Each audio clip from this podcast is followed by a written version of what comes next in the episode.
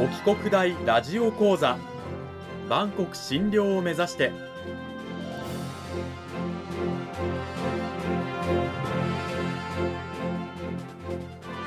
番組タイトルにある万国診療とは世界の架け橋を意味する言葉です。この番組はアジアの十字路に位置するここ沖縄にある沖縄国際大学で日々どのような研究や教育が行われているのかを発信していく番組です。案内人はラジオ沖縄アナウンサー小橋川響が務めます。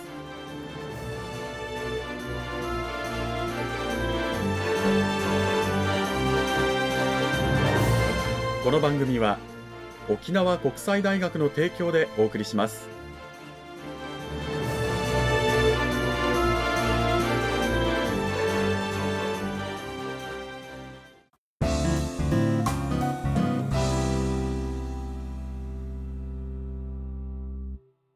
沖国大ラジオ講座今週も先週に引き続き沖縄国際大学経済学部経済学科の比嘉正成先生を迎えてお送りします。比嘉先生今週もよろしくお願いします。よろしくお願いします。講義タイトルは沖縄振興予算の経済効果と題してお送りしていきます。さて今週の内容に入る前にまずは私の方で先週の軽いおさらいをしていきたいと思います。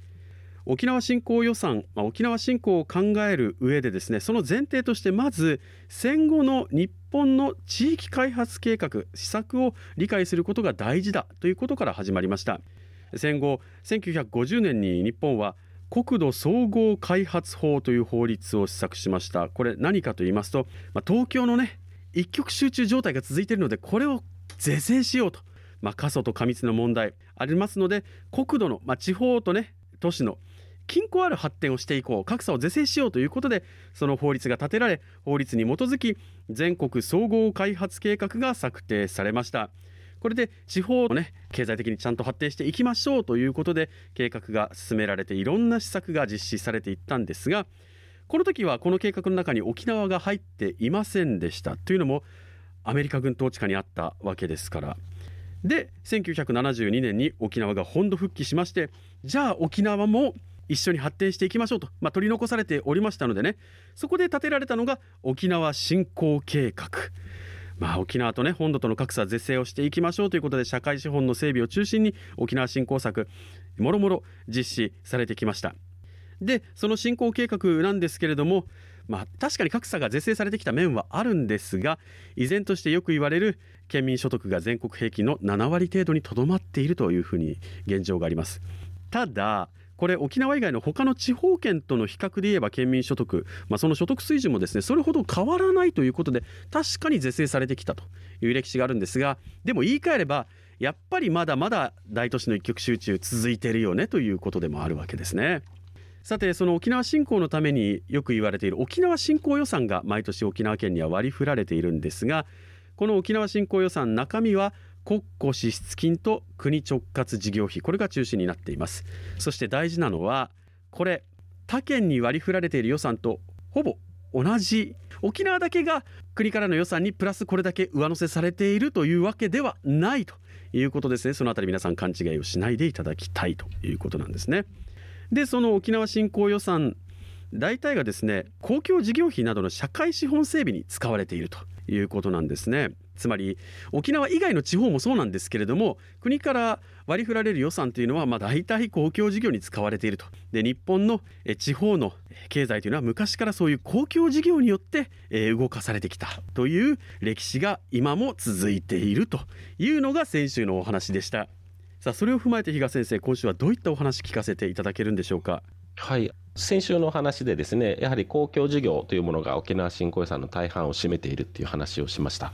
ですので、まあ今回沖縄振興予算の中の公共事業に焦点を当ててですね、実際にこの公共事業が沖縄県経済にどれくらいの経済効果を生み出しているのかというのをですね、産業連関分析という分析方法がありますので、その分析方法を使っって経済効果を計測してみようというのが今週の講義になりますね。実際沖縄振興予算ってどれぐらいの経済効果を先生生んでいるんでしょうか？はい、経済効果っていう考え方いくつかこう用語があってですね生産誘発額という一般的にその経済効果という新聞等々でこの、えプロ野球キャンプの経済効果とかって出た時に、はい、何千億円とかっていうふうな数字が出た時のこの考え方がこの生産誘発額という金額になります、うん、これが沖縄振興予算の公共事業に関して言うとまあ、2018年から2021年頃まではおおむね3000億円程度の生産誘発があって、うん、2022年度はですね沖縄振興予算が減額になった影響もあって2590億円程度っていうのが、まあ、ここでの生産誘発額つまり経済効果になりますね。うん。2022年度はやっぱりガクッと下がってるわけなんですね。そうですね。予算の総額が減額になった影響っていうのがすごく大きく出てます、うん、そしてその生産誘発額に話を戻すんですがまあ、これが実際にもう県内に入ってくるお金みたいな生み出されたお金っていう考え方でいいんでしょうか？うん、この生産誘発額というのは少しここ注意が必要でして経済効果というのはこの生産誘発額のことを指してるんですけども、うん、生産誘発額というのはイコール所得額ではなくてですねあそうなんですかそうですね。この中にはあの原材料も含んだ金額ですので、実際にその所得という概念、県内総生産とかっていう時に、一番こう経済の指標として出てくる時には、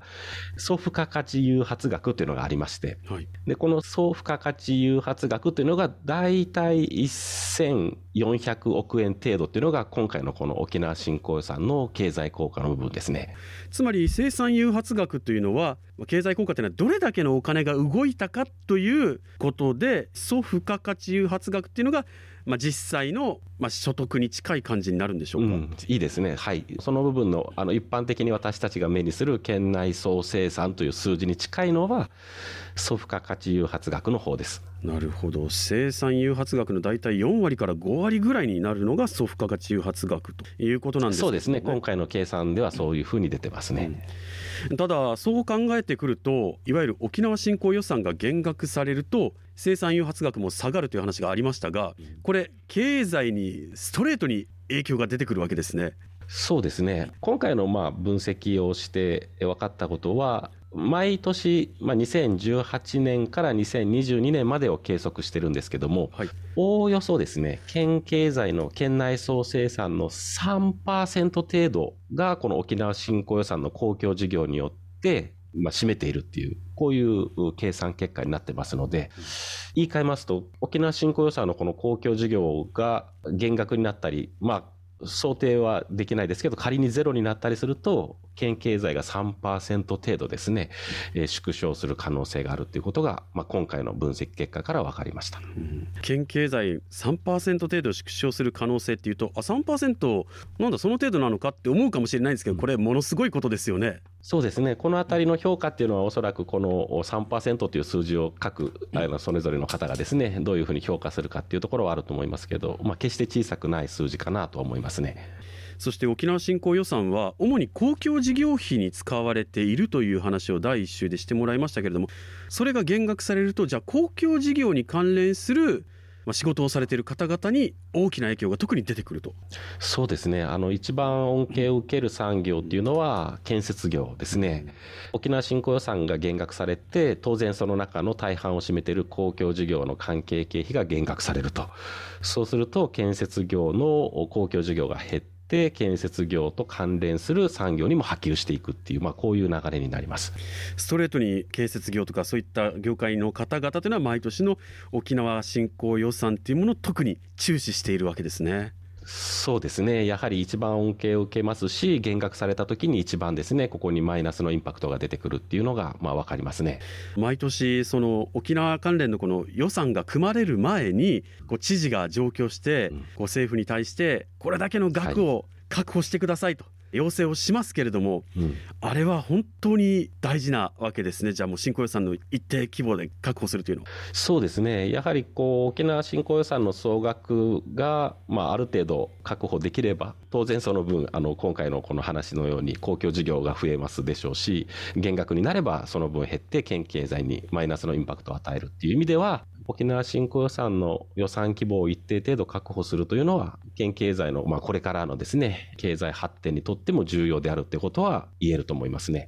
2022年度はね、沖縄振興予算がぐっと減ったんですけれども、これを一定程度確保していくことが非常に重要だということなんですが、ただ一方で、そういった予算によらない県経済の発展、まあ、いわゆる自立した経済ですね、県経済の構築というのも非常に重要ですよね。そうですね本土復帰から50年という、まあ、これ2022年度ですね沖縄振興計画新しい計画スタートしてますのでそういった意味ではもちろん沖縄振興予算の規模を一定程度確保するっていうのは大事ではあるんですけども中長期的に見ればやはりこの予算の増減にですね一喜一憂しなくても済むような強い経済の構築っていうのが極めて重要かなというふうに思います。2週にわたって沖縄国際大学経済学部経済学科の比嘉正成先生にお話を伺いました。先生どうもありがとうございました。ありがとうございました。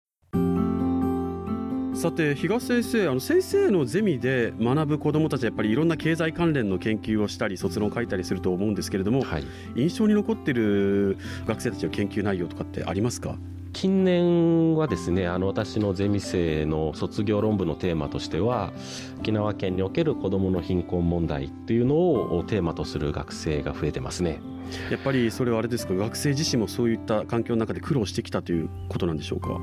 もちろんそういった面もあると思いますし、まあ、実際にあのアルバイトをしている先でですねそういった、状況がこう直面したりとかですね。あるいは新しいこの沖縄振興計画の中でも子どもの貧困対策というのは重要課題に挙げられてますので、うん、そういった部分では沖縄のこれからの持続的な発展のためには子どもの貧困問題っていうのを解決するっていうのがすごくこう問題意識として学生も持ってるのかなというふうには感じます。うん。それに学生もね、ね、取り組んでいるということで、あとはあの沖縄島しょ県なのでね離島地域の経済振興とかもすごく大事ですよね。そうですね。離島から本学にこう学びに来ている学生の中にはそういった離島の経済特にですねあの高齢化が進んでいってで介護に関わる施設等々が離島には不足していてそういった部分の離島振興と高齢化の問題をどうやって解決につなげていくかというのをテーマにしている学生もいますね。そうした中からねあの問題の解決につながるようないろんなねアイディアといいますかそういったものが出てくるとね嬉しいですよね。いやそうですねあの本当に学生の問題意識がすごく高くてですねこれからの沖縄の経済を担う若い人材ですのですごく期待をしています。2週にわたって沖縄国際大学経済学部経済学科の比嘉正成先生を迎えてお送りしました比嘉先生どうもありがとうございましたありがとうございました